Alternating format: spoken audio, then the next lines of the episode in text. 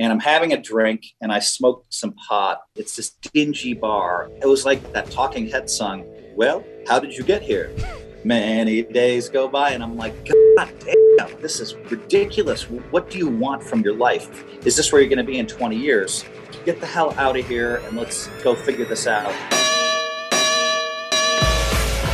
Hey, now it's cracking. Welcome to the Jim Rome Podcast, episode number 223, where today we welcome another legend of his game to the original side hustle a polarizing figure who is still very much on top of that game, and his game is poker. Actually, a lot more than just poker, but we are going to talk to the icon, the poker brat himself, because our guest is Hall of Famer Phil Hellmuth.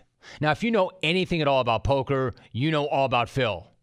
And if you don't, just know this nobody has ever won more where it matters most in Vegas at the World Series of Poker. Phil has been an absolute ace at that table since he broke through with a main event win all the way back in 1989. He has racked up a record 16 World Series bracelets since then, and along the way, he earned a reputation as the bad boy of poker for his famous outbursts. But is it really fair? Is he really that guy? Listen to this conversation and make up your mind for yourself. I say this all the time. We don't really know any of these people, and you may not know Phil. So let's get right to it. It's episode 223 with poker legend Phil Hellmuth, and it starts right now.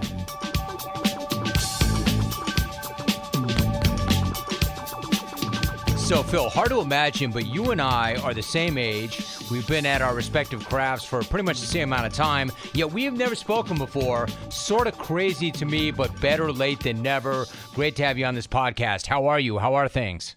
That's exactly what I was thinking. I was trying to think, did I do the Jim Rome show in like 05 or 07? And uh, there was some talk of it. And you're right. Yeah. I mean, I'm a professional poker player. I won the main event in 1989. so I'm surprised we ha- I haven't been on your show yet, but here we go. Here we go. It's an amazing thing, really. Now, I will tell you this. That's not to say that I'm not really interested in you. In fact, I find you to be a really interesting guy. But what might be most interesting of all to me is that you're a native of Madison, Wisconsin. I say so because our oldest son is a senior at the University of Wisconsin. And although I'm an LA native, we love Wisconsin so much, we built a house in Eagle River. So I've got to know what was it like to grow up in Madtown? You built a place in Eagle River. Okay, that's very cool. So we, my parents, my grandfather was this famous heart surgeon. He won like heart surgeon of the like this global award. And so he built a house in Minocqua, Wisconsin, yes. which is pretty close to where you are. Yes, yeah, it is. Eagle River. Right. And then, uh, yeah, I went to the University of Wisconsin. I grew up in Madison. And I mean, what a great place to grow up. It's beautiful there. You know, your son's there it's very mellow there too, and uh, you know I I loved it there. All right, so Phil, for those who do not understand, one of the reasons I suggested that he go there, like my son had it in his head, I'm going to go to NYU. I'm going to go to NYU. I've told the story before, Phil, but I said, listen, the city will always be there. You're going to have your entire life to live and work in a city, find a college town. And by the way, everybody I've ever met that went to Wisconsin loved Wisconsin. I've never met one single person that didn't think it was the best thing ever. You went for three years, but can you help me explain what it is about that school that makes it so unique and why people love it so much? Much? Well, I mean, I grew up in Madison, and you know, football Saturdays are a huge deal there. And uh, you know, if you're a student, you're going to have a few drinks. Uh, you know, even though the games are relatively early. And uh, I mean, it's amazing how the place just seems to sell out, whether the Badgers are good or bad. There's a real community surrounding Wisconsin athletics and the basketball team. And the basketball team made a few Final Fours, and uh, the football team's been ranked in the top 10. So, you know, from an athletic point of view, but it's just so beautiful. You're surrounded by two lakes, Lake Monona and Lake Mendota. And uh, I, it's just like an amazing college atmosphere. Um, and uh, I mean, what there's 30, 40,000 students. Um, so there's just tons of activities. My friends played ultimate frisbee there's a super there's a super fun uh, you know kind of like intramural system there where people can play games and if you're interested in in anything there's a club for it there and so you know, and I, don't know. It's just it's just a um, it's just such a, a beautiful place, and um, you know, State Street, and it's world famous for Halloween. I mean, you know, people from all over the world go to Madison, Wisconsin for Halloween, and uh, there's just it's just and people just go there for football weekends, and I don't know. It, it's it's it's hard to explain the the kind of atmosphere that surrounds the place, but but it, but it's a thing. Exactly right. It is a thing. That's why I asked you because I try to explain it to people outside, and it's kind of hard to explain unless you're within. But I think you did a really good job of it. Now, all of that said, you went to the school for three years before you left to play poker full time. I'm curious, what did your father, who was a dean at the university, think about that decision at that time? Well, it's worse than that. See, let's talk about letters for a second. Please. My dad has an M Let's talk about letters. My dad has an MBA, a PhD, and a JD. So I don't know anybody with that many letters. And then I have letters myself, ADD. But now I guess it's A. wow. Now I guess it's ADHD. So I have my own letters, and um, and those. So I mean, to me, it was really hard. And I, I was just talking about this yesterday. And in my autobiography, I talk about this. I went. I remember going to the library in my junior year, and and and reading this dry economics book. And I read the first page, and then 20 minutes later it passed, and I was on the third page.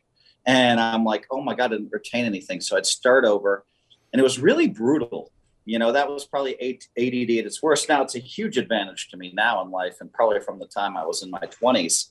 But it did, it does hurt your ability to, to do well school wise there. And so my dad, with all those letters, a dean at a university, you know, um, whose grandfather was a heart, whose father was a heart surgeon. You know, I mean, and I'm the oldest of five. He was ready to kill me when I dropped out of school to play poker. And we're talking about the 1980s, where poker was akin to drug dealing in his eyes. And, uh, you know, when I was 24 years old in 1989, he finally realized, wow, he's doing well at this profession. And my dad went to the world championships uh, that year. Um, I told him I was going to win it. And then I did win it, and I was against another legend, Johnny Chan, had won it in 87 and 88. And now we faced off heads up in 89. It was a pretty cool moment to have my dad there, and it was 750,000. Imagine what that is today. That's like 10 million for first. And uh, kind of like my dad never bothered me again. And then I married uh, an MD. So you know, so so he's okay on the education front. He's okay on the success front, and uh, it's been it's been a really nice great ride for me in poker. Hey, listen, there have been some serious letters that are flying around there, right? PhD, M- letters, MBA, you have any letters, MD. Jim? No, I've got a BS, BA. BS. You know, definitely BS. Oh yeah, I love that sound so much. That sound really does make me smile because it is the sound of another sale on Shopify, the all in one commerce platform to start running, grow your business. Shopify gives entrepreneurs the resources that were once reserved for big business. So, upstarts, startups, and established businesses alike can sell everywhere, synchronize online and in person sales, and effortlessly stay informed. Scaling your business is a journey of endless possibility. And I love how Shopify has the tools and the resources that make it easy for any business to succeed from down the street to around the globe. What I'm saying is, Shopify powers over millions of businesses from first sale to full scale. Reach customers online and across social networks with an ever growing suite of channel integrations and apps, including Facebook, Instagram, TikTok, Pinterest, and more. More than a store, Shopify grows with you. This is Possibility powered by Shopify. What you want to do is go to shopify.com slash Rome, all lowercase, and get a free 14-day trial and find out for yourself. Get full access to Shopify's entire suite of features. Grow your business with Shopify today. Go to shopify.com slash R-O-M-E right now, shopify.com slash Rome. But Phil, I mean, like you skipped ahead of the World Championship when you beat Johnny Chan and you were 24. However, however, when you first left, I'm curious, like, what was your bankroll? How much money had you saved, and what was that first year away from home like? Well, I mean, so I did it, and I did it in trips, and, and I'm, I'm really proud of my autobiography. Poker Brat talks about this, and people that read Poker Brat, all of a sudden they like me. So let's be clear. You know, my nickname's Poker Brat, and a lot of people uh, in the world didn't like me, and I didn't like that. I said, why do they have to make me into the bad boy? Because I'm a little mouthy at the table, but I'm the guy that's never cheated on his wife. I'm the guy that's not a drug guy, a drug addict. I'm the guy that's not an alcoholic. I'm the guy that's a family man. Why do I have to be the bad boy of poker? Just because I bark at the table a lot, you know, and, and I guess that's memorable. And, uh, you know, so when I went to Las Vegas, the first 12 times I was playing in really good games.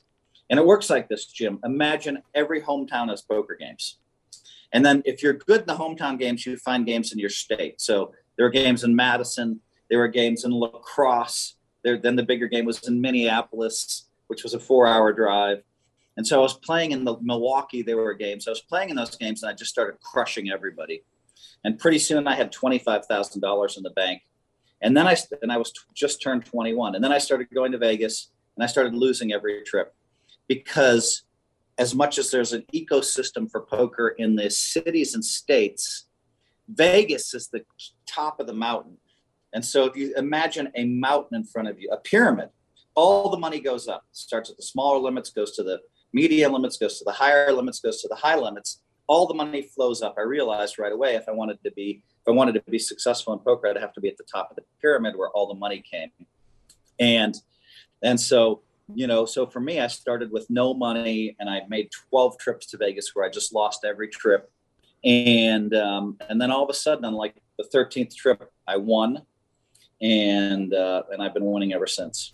See, now Phil, like you figured out the process, but was there not a period of time though when you had to come home, when you had to kind of rebuild yourself and your bankroll, and then go to work and then hit the farm? Was there never that point in your life?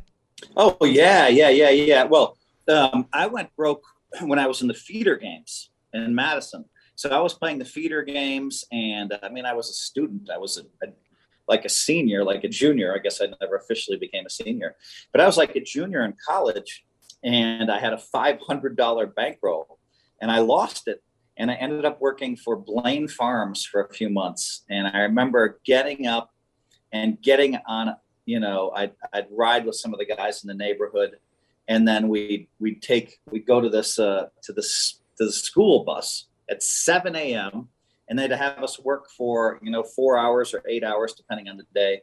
And then the school bus would drop us off and we'd get rides back to our place. And then for me i did that for about a month and a half i guess. Um, i don't think two months. And i started you know i started realizing the value of a dollar. And i'm like well and i started getting back into poker uh, once i could pay off the hundred dollars i owed. And and then uh, and then all of a sudden the game became easier for me. Things made sense, and I started winning right away. So probably by the time I was 21, um, and yeah, I mean, it doesn't mean that you don't like. I, have been very lucky not to have been broke uh, much in my life, but it doesn't mean there's times you're sure and you're struggling. I mean, I had a two hundred thousand dollar penthouse condominium in Madison, Wisconsin.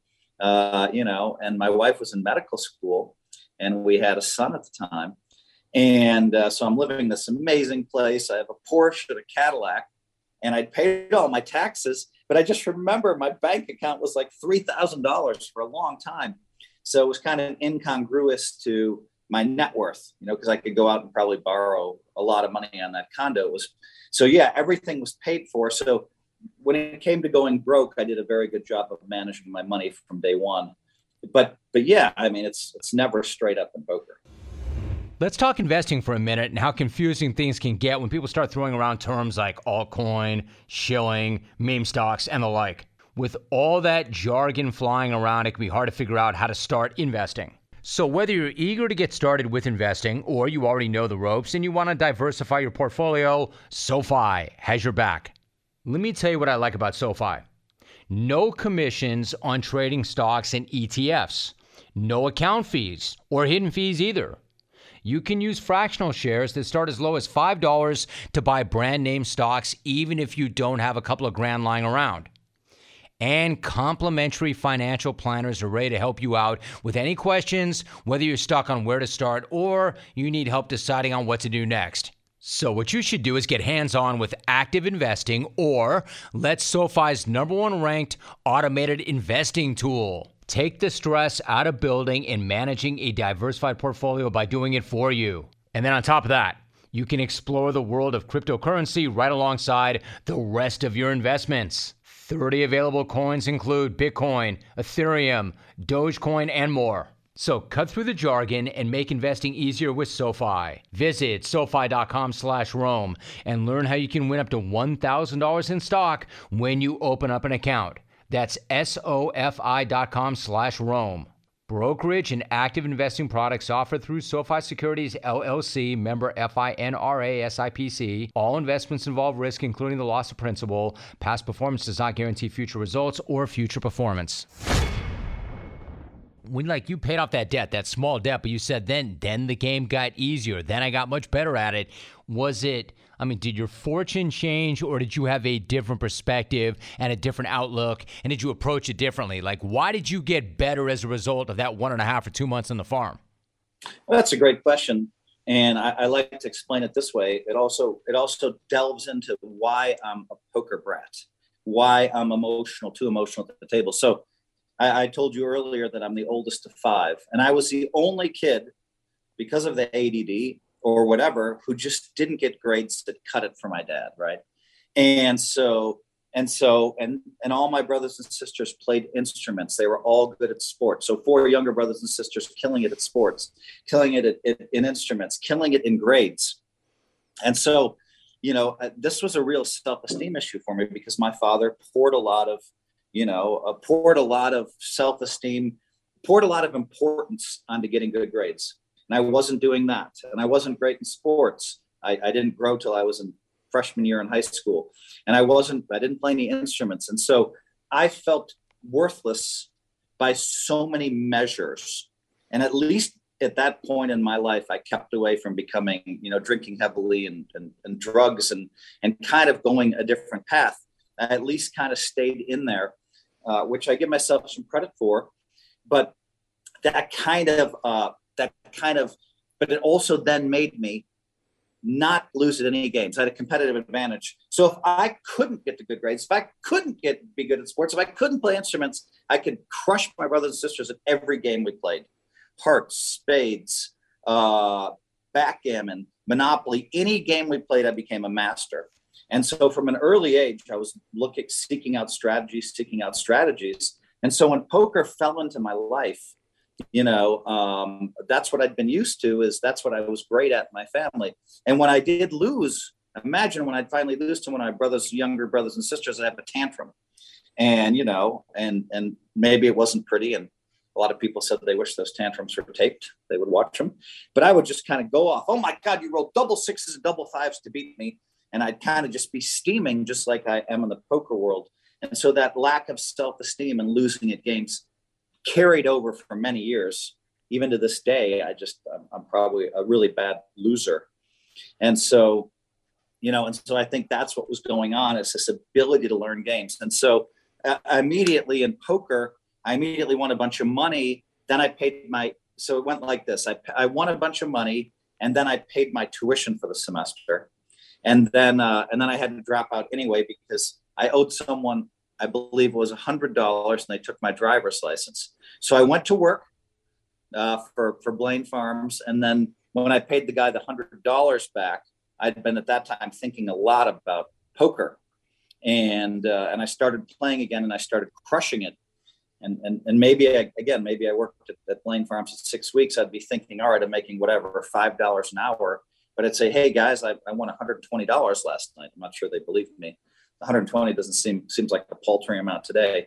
And I'd be like, oh, I won 190. Or and so I started then building my bankroll, you know, um, and then found the bigger feeder games in the city, and then found the feeder games in the state, and uh, you know, all those trips to Vegas where I lost, you know, led me to other people from Wisconsin that played and it just turned out that I had a better strategy than they did. And I kept refining it, refining it, refining it. And, uh, you know, I, I can tell you, I can tell you um, uh, the moment that I decided, you know, that I was going to be great at poker. I can get to that story if you want to in a minute. Tell me, got to have that right now. How, how and when did you know? Yeah, so after all that, after sizing up the players in Vegas, a lot of those trips I was losing money playing casino games. But I was like, oh my God, these guys are not better than I am, you know, and I could see it. And some people are delusional, but I, I could see, wow, I'm going to be great at this game. And so I remember one specific day where I was, you know, uh, or I was at my apartment in, in Madison, and by now I had a nice apartment, and uh, and so I I drove to this poker game, and it was super boring because I had twenty thousand dollars in the bank, and I'm trying to win two hundred dollars, and right away I'm bored. I was restless, and my friends and I are like, hey, let's. I'm like, hey, I convinced some of the guys to go to the to the bar or whatever. The golf course was closed, and there was a, a snow on the ground, but it was more like an ice that was on the ground. You're from LA, you have no idea what that is, but there was an ice on the ground, and um, and so I go to this local bar and we're playing pool for twenty dollars a game, and I'm having a drink and I smoke some pot, and and all of a sudden it's this dingy bar, and I'm like, I, I, it was like that Talking Head song. Well, how did you get here? Many days go by, and I'm like, God damn, this is like this is ridiculous what do you want from your life is this where you're going to be in 20 years and i'm like get the hell out of here and let's and let's go figure this out and so i remember pulling the door open to leave and i had my car with me but i was smart enough to call a taxi and i remember opening the door and the sun and it had been it had been kind of like there'd been no sun all day and the sun just boom it hits all the ice from the street and it's in my eyes It was like this a moment, kind of a metaphor for what happened next, where boom, the lights on. Then I went back to my house and I started writing madly. I wrote the pyramid of success that I described earlier. I wrote that down. I said, if you're going to do this, you're going to become the best in the world at this. And I started writing all these strategies. I wrote long term life goals.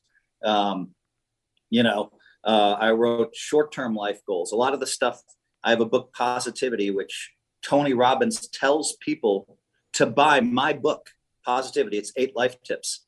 And so I'm so honored that as a professional poker player, some Tony Robbins would tell people to buy my book. It's just eight life tips. But a lot of those life tips came from that day. And I'm like, that's it, no more bullshit. And, uh, you know, and, and there was another thing that I wrote down this pyramid of success that I also talk about in positivity in my book and my autobiography you can't do this anymore. All right, we're not going to be playing high stakes blackjack or craps or any of the Vegas games. You know, we're not going to. We're not a drug. I'm not a drug guy anyway. We're not going to do that anymore.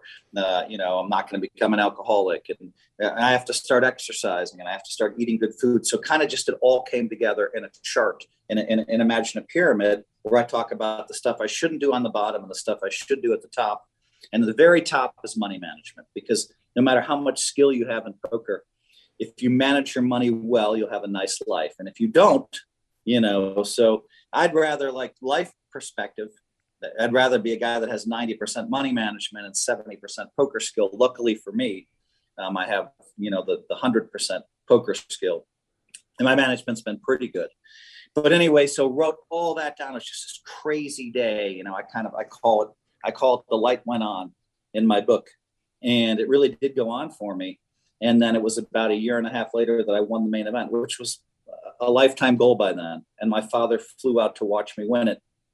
And he never bothered me again. And so everything kind of came together. And then all of a sudden I had all this money. And and and like I said previously, I had the the Porsche and the Cadillac and the condo. And then I somehow got myself short. But but that was okay. You know, I mean, a lot of people would have had to sell the condo, sell their cars, and I just kind of hung in there tough. And I played the small stakes games to grind through. I drove to Escanaba, Michigan, which is further than and further than your place in Eagle River. It's a three and a half hour drive, and I'd played there, you know, three days in a row every weekend to, to win my two or three thousand dollars. And I put in the time and the effort to make this work. And uh, and then you know, and now I and now you know so i mean that was that's kind of the light goes on moment for me so quick question why is old trapper beef jerky so amazing let's start with the fact that it is a family run business a family business which stands by quality and produces the world's best beef jerky now, I, have made this point many, many times, and I want to make it again right now. Beef jerky is not just beef jerky. I think some of you go to the store and you reach for the beef jerky and you think it's all the same. In fact, you might not even know what you're buying. That's a big mistake. Stop making that mistake. All beef jerky is not the same. In fact, there's nothing like Old Trapper. It is simply the best. Four mouth-watering flavors, so you can get your choice of whatever you want. Myself, I like them all the same. I bounce back and forth between each and every one of them, so you can do the same thing. They come in four ounce bags. If you need to learn, do it that way. If you already know what you want, go with the 18 ouncer. That way, there's enough for everybody the entire unit, the entire family, the entire team. If you do not see it, ask for Old Trapper by name because no other jerky compares. Old Trapper, what is your beef? Phil, are you sure that that night that you were in that bar shooting pool for 20 bucks a game and then you came out and the light was reflecting off the ice that you maybe didn't drop acid as opposed to smoking a blunt or something? I mean, that's incredible. Never mind this incremental improvement on a daily basis. Like you flipped your entire life on its head and developed a life philosophy like in one day. It's amazing to me.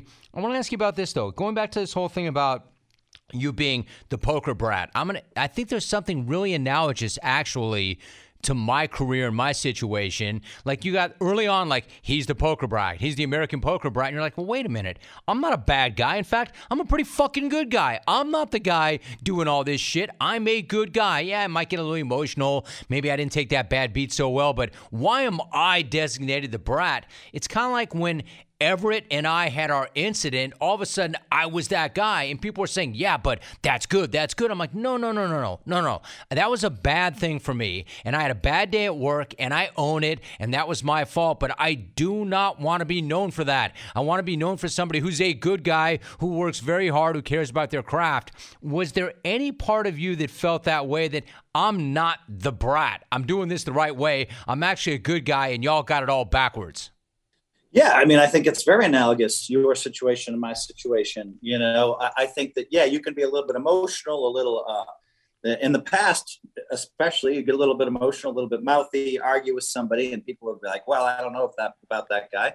Similar with me, uh, except except I'm worse in in a, in a lot of ways, where because like I'm losing and I'm telling, you know, I'm telling an amateur, "Oh my God, how could you do that?" So, I mean, the genesis of this is for me is like, hey, listen, I played poker three days to make this final table. They didn't show the first two days. All they're showing is the final table. And I'm trying to make history. I'm trying to become the greatest poker player of all time. Now I have 16 world championships. The next three great players have 10. I'm way in the lead. And so, and so, you know, now I'm there, right? And so now it's a matter of holding it, right? And I just had, you know, six months ago, I had one of the best maybe the best World Series in the history of the game. So I'm still at the top today. And so that's kind of nice because I see people that, you know, I'm 57. I see people that get to the top and then they're just legends. Well, that's great, but I want to be the number one guy in the world today. And I just showed everybody over the last eight months I'm still there. Um, oh, shit, that's too much bragging. So let's cut back to your point.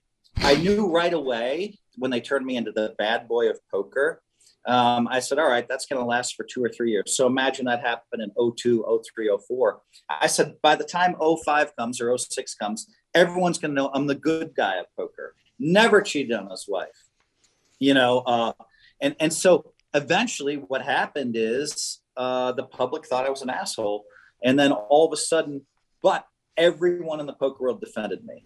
So Jim, I'd have these, I'd have all the other champions coming up to me and saying, "Fuck you, Phil." you know, and, and laughing. Every time I tell people I'm a poker player, they ask about you. And I heard this from every player, and everyone defended me and said, Phil's a really nice guy. He's a great guy, in fact. And so I had the whole poker world telling everybody I'm a great guy. But the people that watch me blow up still think I'm an asshole. And that's the majority of the world. And so, you know, in my case, I hope that people have finally come around and realized that I'm a good guy And I know, you know, for you uh, personally in your situation, I think as time passes and people kind of unfold the personality, kind of unfurl who we are, then they're like, oh yeah, yeah. I'm a, and you know, the advantage, Jim, is this: all the people, all the haters I had, are now like, oh my god, I love Phil. So they convert eventually, right? All the guys that hated me and had strong negative emotions seem to love me, and so I have a lot of uh, rabid fans. Oh, no, I get it because what happens is all of a sudden we're not the angry young guys on the way up. We become like the OGs. You know, they find out. And plus, people who know, know. Let me ask you this. Well, you said something recently, or just said something, Phil, I should say. It's really interesting. You said, I'm coming off this run where, like, I'm not only the GOAT, but I'm still the best at doing what I do right now and today. So I want to ask him because I'm 57 as well, and I'm doing a lot of kind of a self exploring and I'm trying to look within. I want to make sure that I'm still sharp and I'm still relevant and I'm still competitive and people still care what I have to say and I don't age out. I don't want to become a dinosaur. I don't want somebody to run me down from behind. Like that shit matters to me a lot and I can tell it matters to you as well. But in what I do, I'm trying to reinvent and transform myself do you have any of that, or do you feel like my system and my process are timeless? I don't need to fix what ain't broke. I don't need to innovate this part of my portfolio. Mm. In other words, how do you approach mm-hmm. that part of it?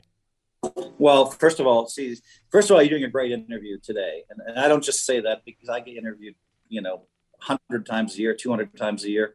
I'm on the cover of Cigar Aficionado, by the way. Woohoo! You're doing a great job. You're, I can see the insightfulness, and the question's great too. And it's interesting to me. I'm going to cut away to something which. So I I remember a few months ago where I thought, well, Al Michaels is killing it still. This guy's in his 80s. He's killing it. And then, you know, my my friends, uh, Joe Lacob uh, owns the Warriors, and he's given me floor seats whenever I've asked for 12 years. And so I sit with him, but I always bring somebody interesting with me. I'll bring, you know, uh, celebrities, athletes, you know, and uh, and so I'm sitting there, and there's Al Michaels, and I'm like, oh my god! And in person, you know, he looks uh, he looks older. He looks like maybe you know he might be 80 or whatever. And I just thought to myself, it really doesn't matter, you know. You look into Hubie Brown. Hubie Brown is 85 he's still killing it on the on the broadcast. I love listening to his knowledge and the way he breaks things down. Yeah. And so and so I think maybe and then one more for you is uh, is Doyle Brunson, you know, who's now 85 and continued to win every single month of his life up until his 80s, win money at poker. So I think that you and I are lucky in our professions that we continue to kill it until our 80s and there's examples for you and I that say we can keep going and going and crushing and crushing. I remember Doyle just being a huge force still in his 70s and playing in the biggest games in the world all the way until his 80s. And then one other thing to come back to the innovate part. You do have to pay attention to what's coming up. So I'm sure in my case, I'm watching what the younger champions are doing. And in your case, you're watching what the compelling broadcasters are doing you probably look at Bill Burr a little bit, although he's a little bit outside of your scope, or whoever. There's some really, I don't know, who would who would you look at now? One of the young guys who you'd be like, hey, I kind of like his style. And now, a message from Discover about rewards. If you are a loyal credit card customer, you should be rewarded for your loyalty, preferably with something that is useful, you know, like cash back match. Discover matches all the cash back you've earned at the end of your first year. Finally, rewards that make sense. Discover exceptionally common sense. Learn more at discover.com/match. Limitations do apply. You know, for what we do, like Pat McAfee is like a really good guy and a former athlete. But you know what it is also? It's not so much the guys and what they're doing, Phil. It's now the platforms. It's now the platforms because it used to be like so mm-hmm. brick and mortar where I would come in, I do my radio program, then I do a TV show for ESPN or for Fox. But there are so many different social media platforms and ways that people access their information and their content and their media. So I personally need to do a better job of pushing out content and finding ways to get it to people, and especially younger people who have a much shorter mm-hmm. attention mm-hmm. span, you know? So it's more than just the compelling personalities, yeah. but rather how they get their information. and how we push it out and how we disseminate you know, it for you, for you, I look at my friend David Sacks, who does who's the All In podcast, and these these guys are killing it now. They had an All In summit, and I look at my friend Draymond Green, who, you know, who I, I, he's filmed on my TV shows, and we've gone to Cabo and hung out together. And Dray, Draymond's a good friend of mine. He's killing it, and I, I like the way he's putting clips up. David Sacks, the same thing. They're putting these one minute clips up on their Twitter with very interesting stuff. That's it. But anyway, just just the thought that I had and at some point, I have to sell something. So, can we talk about equity.com just for a quick yes, second? Yes, we certainly can. I was going to get to that. And I love that you and Draymond are tight and that you're so good with the, with, with the Warriors. Now, the thing is, for all the success you Draymond had, is the best poker player in the NBA, right? For real. Now, Westbrook's really good too. But uh, but Draymond, I've worked with, uh, uh, you know, through the pandemic, we played we played, you know, six times a week and uh, and I was always texting him, "You can do this better, that better." And so Draymond, I've coached up to be, but he's also a brilliant strategist, and you see it on the basketball court. And uh, you know that guy, Draymond Green, is going to be a billionaire for sure. He's already doing, and he's hanging out with my super group of guys in Palo Alto, a, a bunch of billionaires, and uh, and these guys all have VC firms. And Draymond is, but he, he but the nice thing, he's he's he's going to be able to write his ticket because he can work. He could obviously work like it inside the NBA. Uh, he's doing his own podcast now, but I'm really impressed with Day Day. No, I'm not in any way surprised to hear you say that he's the best poker player in the NBA because he's playing poker on the floor. You can see the way his mind works. And floor general. I mean, he he he is so quick in the way he processes everything. You can see it. All right, so as I was going to say, you are involved in so many different companies, either as an owner and or investor. Equi.com, right? What is that? Yeah, that's Equi. That's E Q U I.com. It's amazing that it's amazing to me that it's amazing to me that uh, I'm on 15 advisory boards because I think if you can be good at poker I, I theorized this for a long time. If you can be great at poker, you should be able to be great at life, and you should be able to be great at business. So I'm on 15 advisory boards. We did three.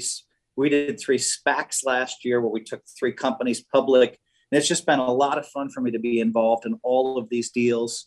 Um, I'm even starting my own VC fund right now, and so that's been a lot of fun. But Equi's Equi's one that we're spotlighting today. It's been fun because um, because these guys managed to to, to basically their fund, their growth fund, their growth fund at Equi is now rated 99th percentile, 99 out of 100.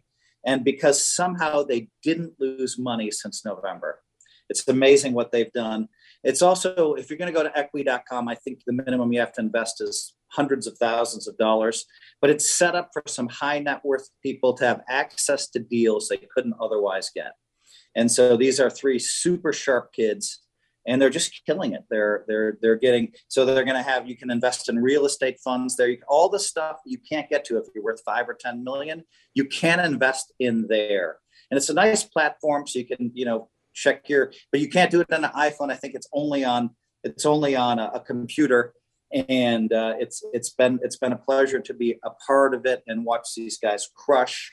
And they're raising at 150 million dollars already because they're they're managing so much money and they're just crushing it. And I think when you become a one percentile, the top one percentile fund, that spreads itself, especially now. Because I don't know about you, Jim, but I've lost you know 50% of my money that I've invested myself in the stock market, you know, millions of dollars. And so, you know, uh, my money with them is doing well though. And, uh, you know, but it makes me, it really points me and probably points you towards I need professionals to manage all of it. And equi equi.com is a great place to do that. You know, why why would we think that we can do that when that's not what we do, that's not where we live, and we're going up against the very best who do it. So I, I agree with you. It's equi, right? E Q U I dot com, Phil. Equi.com. Did you get killed in the market too? Of course. Absolutely. Absolutely. Absolutely. I, I, I do I better. thought I was pretty smart. Yeah, I, I did too when I bought my first Bitcoin. Where do you come out on crypto?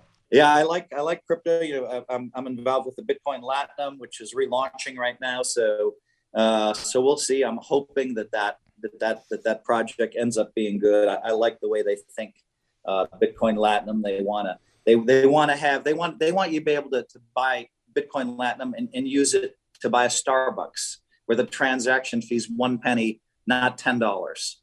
They want they want speed of transactions. Sometimes if you buy or sell Bitcoin, it takes 24, 36 hours. So they want it to go quickly, and they're also a green coin. So when they relaunch, uh, it's going to be interesting to see what happens.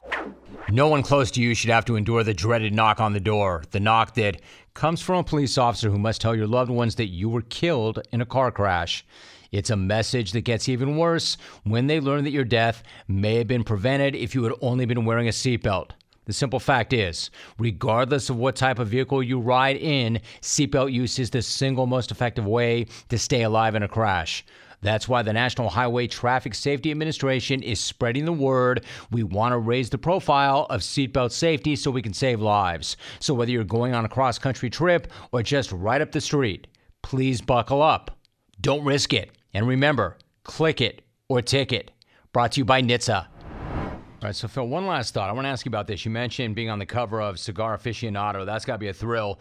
And speaking of family, you it's took- just coming out right now, Jim. Okay, well there you go. I was in it once. I was not on the cover, but I was in it, and I thought it was an absolute thrill. I love it. So I know what you're talking about, and you got the cover. Now you took your two sons out to Nobu to celebrate your high stakes duel win and the fact that you made the cover. And you said the three of you sat around a fire pit. You had drinks, you smoked cigars, you had deep conversations till about two o'clock in the morning. As a father, I know this. It does not get much better than that. I've always said, Phil, I can't wait right. for my boys for them to be old enough for us to have a pop or two with the old man. How much fun? Leave me with that thought. How much fun was that for you the other night, and how much did that mean to you? Oh, it was everything, and and I've already I've already talked about it in two tweets. You know, my boys are 31 and 28, and one of them dropped out of college with you know a semester to go and said, "Hey, I'm going to go work in a movie theater." And but he's smarter than I am, EQ and IQ wise, and I'm like, okay, great, I'll support that. And never never batted an eye. And uh, and you know his like his goal is to become radically authentic, which I think is amazing. He's so smart and the other one, uh, the older one, uh, uh, Philip, and the younger one is Nick, is uh, is working for a bank right now and is managing a ton of branches. And he's more traditionally, he just bought a house in Palo Alto. And I, am just so proud of both of my boys, and I just I, I have so much love for them, and uh, and for you know, and so my for my two sons and my wife wasn't feeling great. So it was guys' night, and they both had girlfriends for six and a half years. And so for me, to, to have Nobu with them and to be able to spend a lot of money on some really good food for them, and then to go back to our house and we had Pappy Van Winkle, you know, and and and uh, and and smoke the best cigars, and to just talk about our lives and our relationships, you know, with my wife and and their relationships with their girlfriends, and uh, you know, it's just incredible. And you just leave.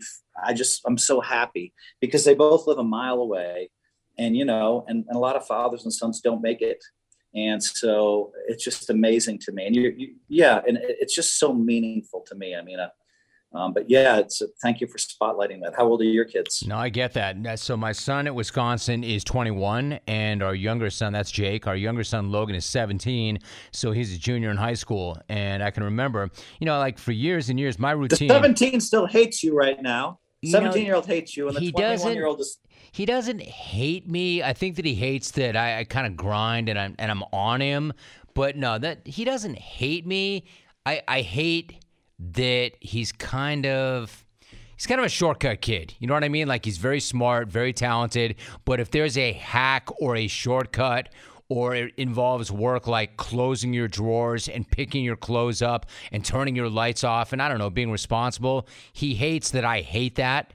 But you know how it is. It uh but the one oh thing yeah I mean, they don't actually hate you but it's amazing how much they, they at least for my sons it's amazing how much they didn't want to have anything to do with me you know when they were in high school. And then but then i kind and they were both they were both into my wife more than me until they were about 23 so i had to wait 23 interesting. years That's interesting. Like you know Yeah, because my my younger son was all about mom, mom, mom, mom, and everybody would say to me, "It's gonna flip, it's gonna flip." I'm like, "Yeah, I don't think so, man. It's not. It hasn't yet." And then and then it's 50, and then the younger one I used to play this game with, mama or dada, mama or dada, and he he knew even at an early age how how to be political. He'd say mama and dada, like he figured that shit out at four.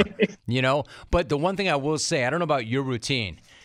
Phil, but my routine always was work as hard as I possibly could, Sunday to Thursday, grind out, never drink during the week. But by Friday night, I was going to get mine, and I wasn't going to even fuck around with it. Like, I straight up Bombay Sapphire, straight up, straight up. I didn't mix it. I wanted to get to where I wanted to get fast. And the kids grew up watching that, and they knew dad was I was one of those guys that I was more fun and more laid back and you know more relaxed after I had one or two of those. And I can remember thinking to myself, man, I cannot wait for these kids to get old enough where we can all share this together. So that's why I had to ask you about that because you get to share that oh, together. Oh, yeah. And if you can do it around a fire pit, even better. And if you get quality conversation with the best food and the best drink, how do you beat that? You can't.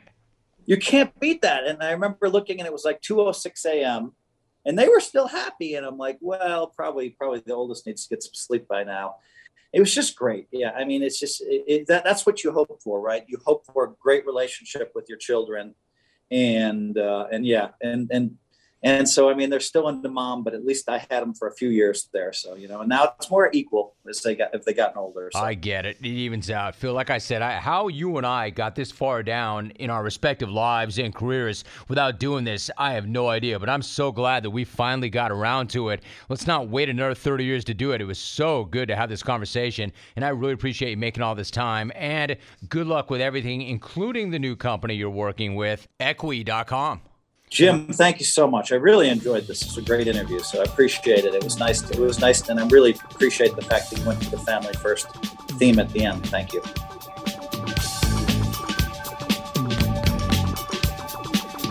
So let's be real.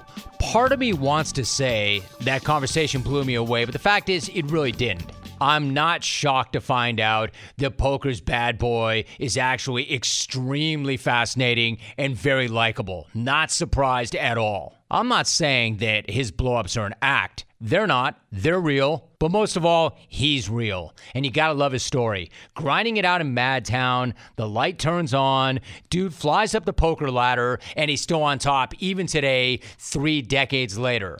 Honestly, this guy could have spent a half hour at a table somewhere raking in chips from some starstruck fish, but instead, this shark made some time and he showed up huge for the original side hustle. So, thanks again to Phil for an incredible chat. I loved it, every second of it. Conversations like that are exactly why this podcast exists in the first place. So if you enjoyed this one, just know there are over 220 just like it already in the bank. It's premium, it's unfiltered, and most importantly, it is free. Free content, and we're pumping it out every single week. So, if you take a second right now to subscribe, that would be great. That way, you never have to worry about tracking down another app. They will find you instead. So, if you would, hit us with a sub, and while you do that, I will hit you with your voicemails. First new message. No, you didn't rock me. No, you didn't. Oh. Which I got to admit is, especially with hindsight being 50-50 and all, totally get it, totally understand. But, you know, I'll keep trying to hone my craft or whatnot down here in the minor leagues. So, uh, yeah, just going to, uh, keep, uh, trying harder, you know, you know, you know, you know, you know, yep, yep, yep. Message deleted. Next message. Hey, Romy Rome. Hey, what up? Your boy Matt in LA. Man, the guy in Reno, that goofy fuck that called with that parody of Don't You Want Me Baby. Dude, that was terrible. I mean, seriously, Buffalo Bill from freaking Silence of the Lambs thinks you need to get a hold of yourself, bro. That was cringeworthy times a thousand. Feel free to never call the jungle again, you puke, because that didn't make it better one fucking bit. Message saved. Next message. Romy, Justin in Melbourne, man. What's up with that dipshit David in Buffalo? I mean, four sports takes on the pod? How many times is this dipshit call with sports takes? Dave, I mean, it's the podcast, man. Have some range, will you? How about a little show fodder? How about some bum smack? Save that bull crap for your local sports radio. That's not what the jungle wants. Message saved. Next message. Hey Jim, what's up? This is David from Buffalo. I'm calling in about Otis and Austin uh, trying to get back in the smack off Otis, nobody understands your calls. Nobody understood them back in the day. But now if you're just going to come in and be like, you know, just say war this and war that, Otis, it's the smack off, dude. This is not a local show where you call up and say, hey, I met Vince Young down at the strip club and man, we talked about how he used to run the football. I mean, Otis, this is a national sports talk show. You're going up against heavyweights like the Cablinasian, IF Brady, JT the Brick, Brad and Corona. I mean, you're standing in the middle of the ring with the best in the world, bro. I mean, Otis, you are going up against the premier callers in the industry, bro. Guys that are legends, guys that are made men. Otis, you can't come in and do that, bro. If you're going to come back, dude, you better reinvent yourself because you know what? Jeff and Richmond think your act is stale. Message deleted. Next message. Jimmy, what's up? It's Dr. Dave. Kind of weird getting uh uh, getting home from work. Just picked up, uh, hearing Jimmy, uh, fuck it, hey. Oh well. I'm typical Dr. Dave right here with my shitty ass message, whatever, whatever, whatever. I need to go get some tequila and just go drink myself to sleep tonight. Message deleted. Next message. Hey, Jim. Rob from Reno. Thanks for the at bat on Friday. You know, even though I swung and missed, it was awesome to be at the big show even if I was nervous as a rabbit in an open field full of predators. I appreciated the opportunity. So now I go back to the minors for a second, where dreams are reality and reality are dreams. Come on, come on, come on, come on, come on, come on. Message deleted. You have no more messages.